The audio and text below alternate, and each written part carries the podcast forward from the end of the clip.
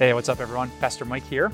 Before we get into today's message, I want to invite you to listen to this podcast to the very end because I'm going to be back and tell you about some more great ways to stay connected to Jesus.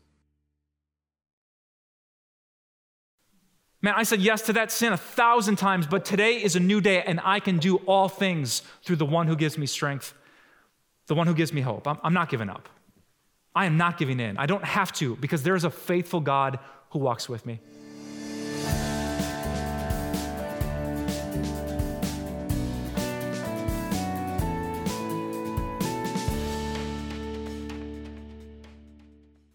Have you ever stopped to wonder why?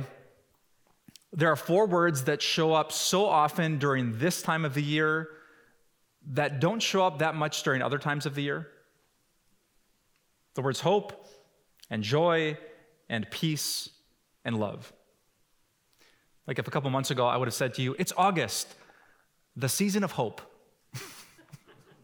you would have said, well, well, what's the holidays in December and Christmas time? That just sounds right, but not August or February, the time of joy. Like, what is it historically and traditionally that we take those four words and just cram them into everything we do at this time of year?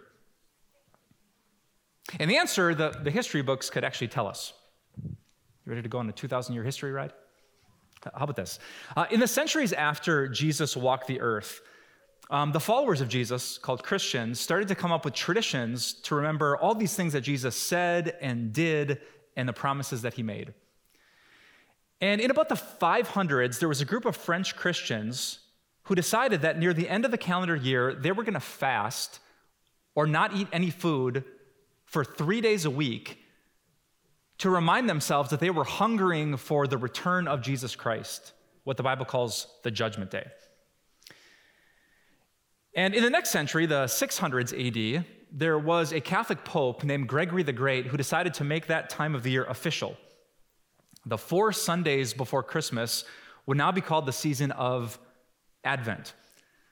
Uh, Advent is a Latin word that means coming, because those French Christians were thinking about the, the second coming of Jesus. And they kind of tacked on his birth to that, the first coming and the second coming. That was the, what the season was all about. Fast forward about a millennium, go to the 1500s in Germany, and some Christians there decided to come up with this wreath where they'd plop four candles in it and light them Sunday after Sunday during Advent. And to them, those candles symbolized their hope and their peace and their joy and their love that they had with Jesus. Now, personally, as a, as a pastor and as a follower of Jesus, I'm not too riled up, you know, that we don't keep every tradition that ancient Christians used to. That's man made stuff that Jesus didn't teach, so it's not required. But what does honestly concern me a little bit is that people like you and people like me, we maybe have lost sight of four of the Bible's best words. Like, we still use them. We still talk about the power of hope and all you need is love and you can rejoice today, or wouldn't it be great to have peace on earth? Like, we repeat these things and use these words, but is it possible that we've lost connection with their original meaning. Like if I forced you, just like handpicked a person and made you sit up here on this stool and in front of everyone else in church, everyone watching online, watching at home, I grilled you and said, What's hope? And is joy just happiness or something different? And what is biblical peace? Tell me. Would you break a sweat? Uh, the answer is pr- probably. We, we like kind of maybe sort of know, but we're, we're not positive. And uh, personally, I think that's a problem. Uh, because you, by God's design, are kind of like a, a fancy new cell phone. Like the way that God made you and your soul is that you have incredible potential. Like if God could fill you up with His word and His spirit and His truth, you could do things that would, would be like hard for your neighbors to believe.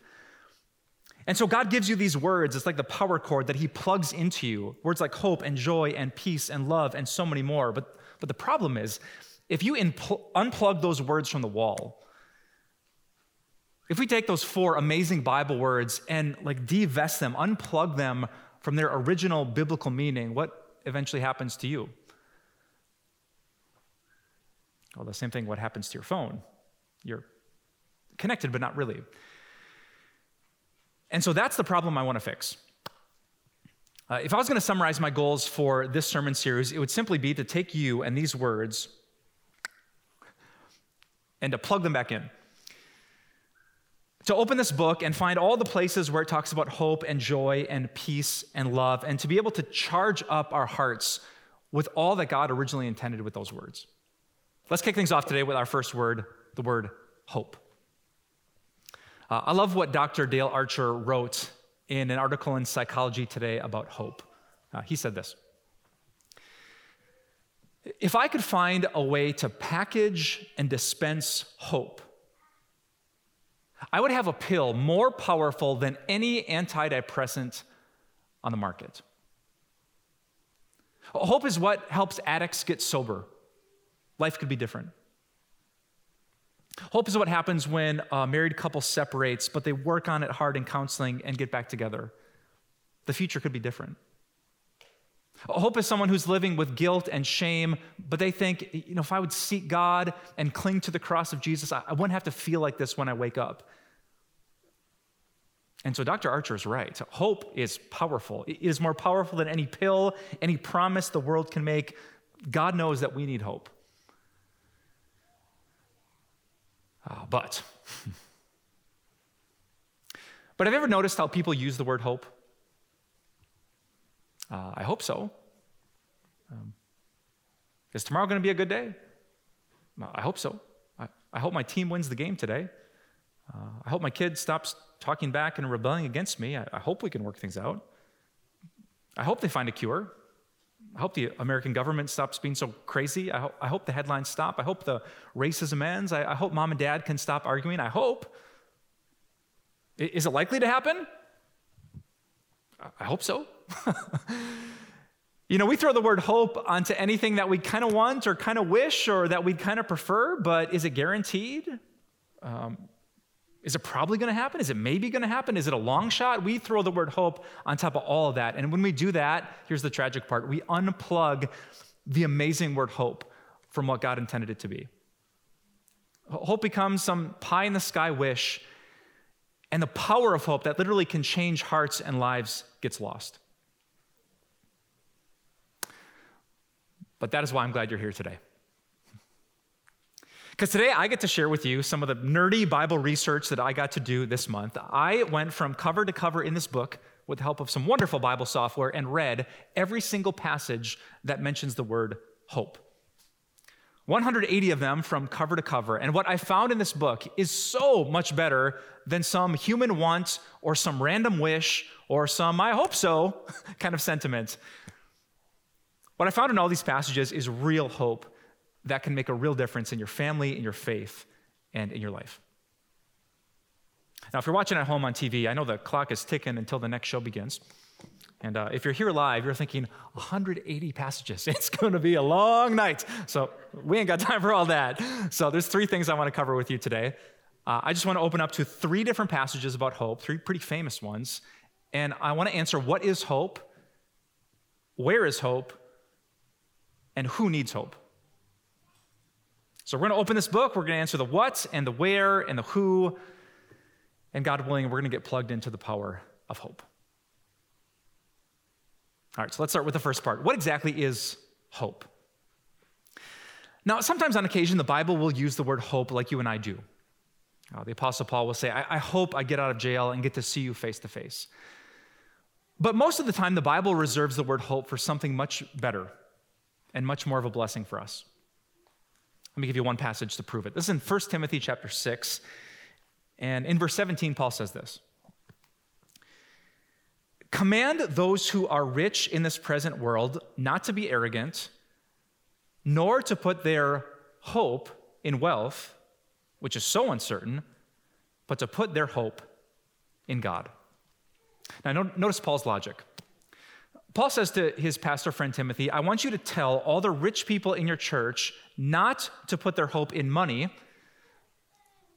And did you catch his reasoning? Because it's so uncertain.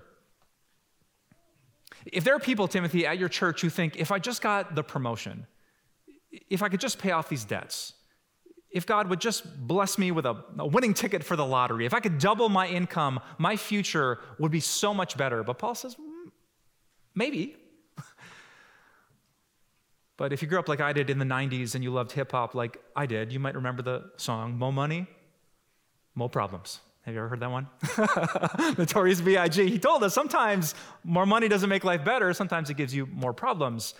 It's not a certain place to put your hope. And man, if you live in 21st century America, we could say that about a lot of stuff, right? You put your hope in your Christmas list, like it's going to make next year better, just like you did last year. Uh, you put your hope in a, a, new election, in a new bill, in new legislation. You, you put your hope in the latest social media post, the latest video game, the latest project at work, the latest relationship, the latest date you go on. Like, will that make life better? Well, maybe. But Paul didn't want Timothy to let the Christians in his city connect the word hope to something so uncertain. And so he says, tell them not to put their hope in money, but to put their hope in God. So if someone asks me, Pastor Mike, what does the word hope mean? Grab your pen, because here's the answer that I would give. What is hope? I would call it a for sure future. So let me ask you to put down your pens, your phones, your devices, especially if you're watching at home, and let me see if you got it. All right, I'm going to say something about the future. And if what I say sounds like biblical hope, if it's guaranteed and for sure, I want you to give me a double thumbs up. Um, if it is very, very unlikely to happen, I want you to give me a double thumbs down. And if it's uh, maybe, kind of, sort of, I hope so, you can give me one up and one down. Okay, you got it? Let's see if you understand biblical hope. Uh, I hope the coronavirus is the last pandemic we ever face on this planet. Probably not if you know the history of the world. Okay, I hope that God our Father will be with us during the next pandemic. Yes, He will. I hope it will be 78 degrees tomorrow. if you're watching in Fort Myers, Florida, that's a maybe, but here in Wisconsin, I'm seeing a lot of double thumbs down. I hope that Jesus will walk with us no matter what the temperature tomorrow. I hope that when my daughters are teenagers, they love it when I hold their hands and walk down the high school hallways. what? You're killing me, parents. How about this? I, I hope that Jesus will forgive me for the stuff I'm scared to confess to other people. Yes, He will. I hope God will use my separation, my argument, my drama for something good in my life. I hope that Jesus will come back and make life better. I hope that he will end all suffering. I hope that he will end all pain. I hope that there will never be mourning or death or crying or grieving again. I hope that Jesus will make all things new. Yes, that, that's biblical hope. It, it might not happen today or tomorrow, but it will happen because God has promised. And friends, hope. Hope is why I brought back this rope. Some of you have seen my rope before. I put this uh, two inch piece of black tape on the end of a 150 foot rope I brought from Amazon. And biblical hope is where God says, you know, right now, life might be dark and it might be messy. And uh, maybe your body doesn't feel like you want it to. Uh, maybe you're facing tons of pressure at work. Maybe this world is so broken you want to cry when you open the newspaper. Maybe your closest relationships are really complicated right now but it will not be like this forever. That God has given his guarantee that there is a tomorrow where we will wake up and things will be different and they will be better. And God, in his incredible mercy and love, says that he will change things. What is hope? God says hope is our for sure future. And that brings us to part number two. We talked about what is hope. Second, I want to talk about where is hope. Check out this great passage from Hebrews chapter 10. The author there said, Let us hold unswervingly to the hope we profess, for he who promised is faithful. You know, why can you hold on to biblical hope? Like unswervingly, without a doubt, without a, a second guess? Well, the answer is because the one who promised, the God who promised, is faithful. When God says something in the Bible about the future, he's not guessing because he's God. Uh, in other words, God is not like your super optimistic, the glass is always half full kind of friend. And if you have a friend like that who just thinks everything's going to work out, always sees the silver lining, and if you're sitting next to that friend right now, the friend who says, oh, I'm sure it's going to it's going to be fine. I'm, I'm, sure the lump is nothing. I'm sure he's going to come back to you. I'm sure you'll work it out. I'm sure, I'm sure if God closes a door, he's going to, he's going to open it, right? That friend. Um, and not to rip on your friend that I haven't met just yet, but she doesn't know that. She doesn't. She, she's guessing. She hopes so. but she earthly hopes so. She wants and she wishes, but she doesn't know the future, and neither do you. But, but guess who does? God. And so when God promises something about your tomorrow, He already sees the tomorrow. Uh, when God says, may, maybe not tomorrow and maybe not the day after, but someday soon, this will happen, who in all the universe has the power to stop God from making it happen? The reason you and I can put our hope in biblical hope is because the God who promised is faithful. So grab your pens and write it down this way. Uh, we talked about what is hope. Where is hope? Hope is a for sure future that comes from a faithful God. And, brothers and sisters, this is why I love Joe's t shirt. Actually, if you're live here in church today, would you turn around for a second and look at the guy standing at that camera? That's Joe. Can you say hi to Joe? Hi, Joe. Joe is not just one of the nicer guys you're going to meet after church, he also has the largest collections of cool Christian t shirts that I've ever seen. And uh, he's wearing a shirt today that I asked him, I requested something for Joe's wardrobe. And just in case you can't see it in the back in the darkness, let me show you a picture of it. Joe has a great shirt that says, Hope will not be canceled.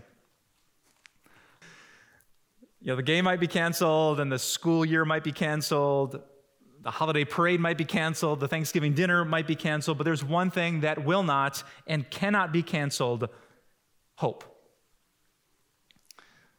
Because, as Hebrews 10 says, the God who promised us is faithful. Man, and this is why, maybe starting today for some of you for the first time, I want you all to become people who read the Bible. I just want to say that, like, unashamedly, unabashedly, before you reach for the paper, before you grab your phone, before Facebook, YouTube, Instagram, before a, football game, before anything, I, want you to become the kind of person who every single day reaches for the Bible. And here's why. When your team has the number one draft pick, and there's an amazing pick that could like change the franchise for a decade to come, you, get, you are the kind of person when someone makes a prediction about tomorrow and it's good, you get, you get jacked up about it.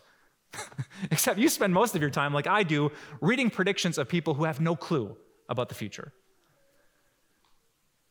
So today I'm asking you to become the kind of person who gets connected to the only one who knows the future. You know, every single Christian in their life has to come to that point when they just make a decision to stop figuring out how they feel on any given day and they just do it. Maybe you're going to be the only woman in your circle of friends who, when she wakes up, she doesn't check social media and, and, post an update and take a picture of her breakfast. She opens up the Word and she fills up her soul with the only thing that can really make you feel good for the long term, not some want or wish or guess, but the promise of a faithful God. Friends, hope is a beautiful thing. It's a for sure future. And where do you find it? In the words of a faithful God. If you do that, like Joe's t shirt says, your hope will not be canceled. And that brings us to one last question uh, the question who? Who out there needs hope? Well, my short answer is everyone. yeah, who, who, doesn't need that? But one of the Bible's most famous passages about hope mentions a group of you in particular. That passage is Isaiah chapter 40, verse 31, and it says this but those who hope in the Lord will renew their strength. They will soar on wings like eagles. They will run and not grow weary. They will walk and not be faint. Who, who needs hope? People who feel like they can't even walk, they can't run, they're faint, they're weak, they're tired. they're weary. Read this whole chapter, and you'll find out that the Bible says even young men grow weary. Even high school juniors who should be so strong that their, their bodies are about as strong as they will get, even guys like that can grow weary. But those who put their hope in the Lord can renew their strength. If you're taking notes, I'd fill in the last blank this way Who needs hope? Hope is for the weary. for everyone else, too, but especially for the tired, the weak, and the weary. And, and so maybe God has a special word for you today. Uh, if you came into church today or you're watching at home and you're just, you're tired, you're physically, emotionally just, you're tired. You're, you're tired of trying to say no to that same old temptation and some days getting it right and lots of days getting it wrong. You're, you're tired. You're tired of your family being as, as messy and as argumentative as it is. Why, why can't you just unconditionally love and forgive? And you're, you're, you're tired. And you're tired of work being the same thing day after day after day, week after week, and month after month. You're, you're tired. You're, you're tired of this country. You're tired of your chronic pain. You're tired of depression. You're just, you're, you're done with it, and you can't do it anymore. If that's you, the Bible says, put your hope in the Lord. Because Jesus invited us Come to me, all of you who are worn out and downtrodden and weary, and I will give you rest. I will make things different. I will speak a word to you that will get you up off your knees and let you walk again, let you run again, like an eagle, let you soar again. Jesus Christ says that you can come to him and find the kind of hope that can make the tiredest Christian get ready to run the race of faith. That you could say with the Apostle Paul, I can do this. I'm not giving up. No, I'm going to keep trusting in God, even if my body hurts like it used to hurt.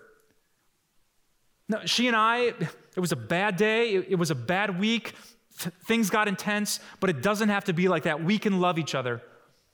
God can help us.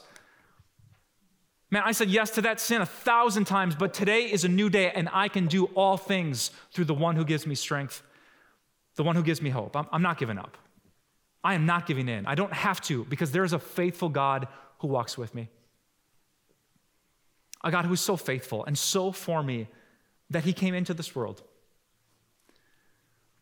That 2,000 years ago, Jesus left the glory of heaven and he came and he lived and he died and he rose so that you and I could have hope. We could have the hope of eternal life. Brothers and sisters, plug yourself into this word and to this God, to this Savior who came into the world to be your light and your hope. And you'll start to walk. Some of you will start to run. And many of you will start to soar. That's the power of one of the Bible's greatest gifts the gift of hope. Let's pray. Father, in, in many ways, we wish uh, we didn't have to wait for the future. uh, many of us would love it if you could just snap your fingers and make things better before this prayer is over. Uh, but we know life doesn't work that way and you have purposes even in the midst of our pain. And so, God, we wait for you. We are strong and we take heart and we wait for you because you're worth waiting for. I want to pray today, God, for, for everyone there who's kind of stayed on the fringes when it comes to faith. They show up a Sunday or two on, on Christmas and Easter, but they haven't taken that step to plug themselves in to the hope that you offer for, for those who've been intimidated by the Bible or tried in the past but don't have that regular connection, Father, you want to speak to them. You want to speak to us day after day so that we would always have hope, would always have a reason to get up and run and fight the good fight and run this race called faith. Help us, God. Don't let the devil dupe us to look to other voices and other sources who are simply guessing to find our hope. We want to look to you. So help us establish those habits and get rooted in Jesus. But more than anything, God, I thank you for the hope that is already ours. It isn't based on how many church services we attend or how many chapters of the Bible we read. Thank you for sending Jesus to be born in this world that we could have real hope. I pray today, Father, for everyone who's hurting, everyone who is struggling Never, ever, ever let them believe that this will endure forever. The only thing that endures forever is you and your love and the grace that we find through Jesus. So, God, help us to get up tomorrow and fight again, to try again, to work again, and to know that behind us every step of the way will be the God who's faithful, the God who gives hope. We pray all these things in Jesus' beautiful name. And all God's people who wanted more hope in their hearts, they joined their voices and they said, ah, Amen. You, yeah, you can make a powerful difference. 2,000 years ago, God sent his one and only Son into this world to give us life abundant life, an eternal connection to God. And still today, when people hear the good news about Jesus, they receive that exact same life. And that's where you come in. But recently, some incredibly generous friends have offered us a $450,000 challenge grant. You heard that right $450,000 so we can give more life to more people. That means that every time you generously give to Time of Grace before December 31st, your gift is going to go twice as far, it's going to impact twice as many people, and they're going to find the life that is truly life in Jesus. Uh, makes me think of a woman that we've met named Jan. Jan once said, This morning I discovered your website and watched the sermon on disappointment and anxiety. It was wonderful. And your closing comments gave me great comfort. I try to see Jesus right beside me every day, but with anxiety, it's not always apparent. I just wanted to say thank you. And she's not the only one. Through this incredible grant, you and I can help reach more people just like Jan with the amazing life that is only found in Jesus. To thank you for your generous gift to meet the $450,000 challenge grant, Pastor Mike wants to send you our 2022 Spiritual Growth Calendar, along with his book, words that matter. Make 2022 a year where God plants beautiful truths in your heart with the Spiritual Growth Calendar. It features an elegantly displayed scripture verse each month, prayers, and suggestions for your personal spiritual growth. And in Words That Matter, Pastor Mike looks at the words hope, joy, peace, and love. Request your calendar and book when you give to our $450,000 challenge grant by December 31st by calling 800 661 3311, visit timeofgrace.org, write us at P.O. Box 301, Milwaukee, Wisconsin 53201, or text time to 313131 to give today. Hey, hey, it's Pastor Mike. Thanks for listening today. You made it this far into the podcast, so I know you didn't entirely hate it. and hopefully you enjoyed it a lot. There's actually something else I think you'd really enjoy, and it's our latest podcast from my friend C.L. Whiteside. Uh, I could gush about CL and his gifts and the message he's bringing to the Time of Grace community, but instead, I'm going to let CL tell you in his own words what his podcast is all about. There's this reoccurring theme on social media that I've been seeing on Instagram, on, on Twitter, on TikTok and that theme is do whatever makes you happy. Man, that like I look at that, that's super dangerous to say.